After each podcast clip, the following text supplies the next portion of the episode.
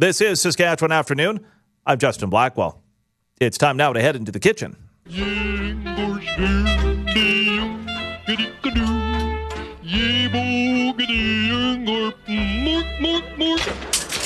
And I'm joined by our resident chef and host of the CKOM Morning Show, Mark Loshak. And today, the slow cooker does all the work. Uh, you know what? I was looking at the forecast last week, or for next week, and um, not looking great, JB. No? I mean, well, look at the. I mean, we got a beautiful day today.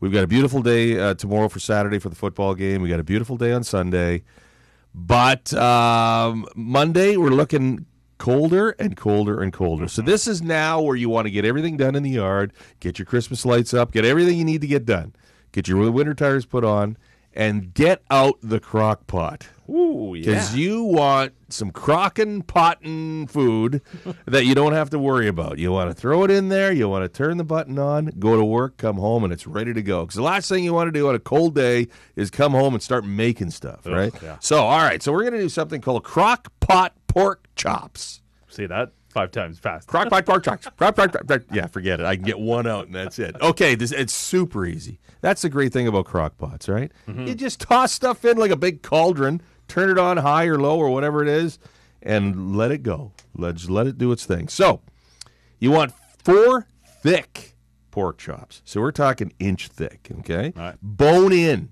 because the bone in adds flavor, and it also there's a little bit of fat in there, and so you get a little bit of more moisture. All right, so salt and pepper, but we're going to leave that at the end. Don't put it in now because how you know how much you're going to put in when you can't taste it? It's all raw, right? You don't want to do that, so you put it right at the very end. Highly advise against that. Exactly. so you've got your four thick pork chops. You need a teaspoon of garlic powder. You need a teaspoon of olive oil. A can of cream of mushroom soup. See, this is so easy. Mm. You're just taking it right out of the can. Can of mushroom soup. Can of cream of chicken soup.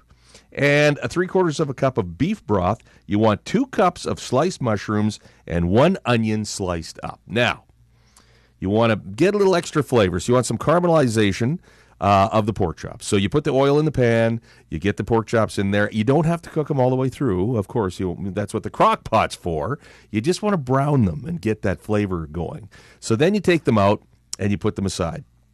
And then you what you do is take a little bit of that beef broth and deglaze the pan because you want all that good stuff that was left behind from the pork chop. Mm-hmm.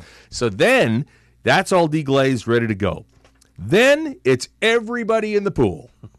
I'm talking about the crock pot. So you start off with your, you want a little bit of a bed going, right? So you're going to start off with the onions. Then you're going to put the mushrooms in, and then after that, it's a free for all. Put a diving board on it. I don't care. Just bounce them in there. Everything goes into the pot, into the crock pot. Throw that on for seven to eight hours. Cover it up. Throw it on seven, eight hours on low. Don't put it on high, or it's going to be done way too soon. Mm-hmm. But I'll tell you what, when you come home from work and you smell those pork chops in that mushroom gravy, mm-hmm. and you go and take, you'll go to take one of those pork chops out, and it'll literally fall apart on your tongs or your fork. So you have to be very careful. They're going to be so tender, they're going to melt in your mouth, and then that gravy, sop that up with a little sourdough bun. Ooh-wee. Oh, crock pots, here we come. We're eating good this weekend, Shack. Thanks bet. so much, and we'll chat again next week. You bet.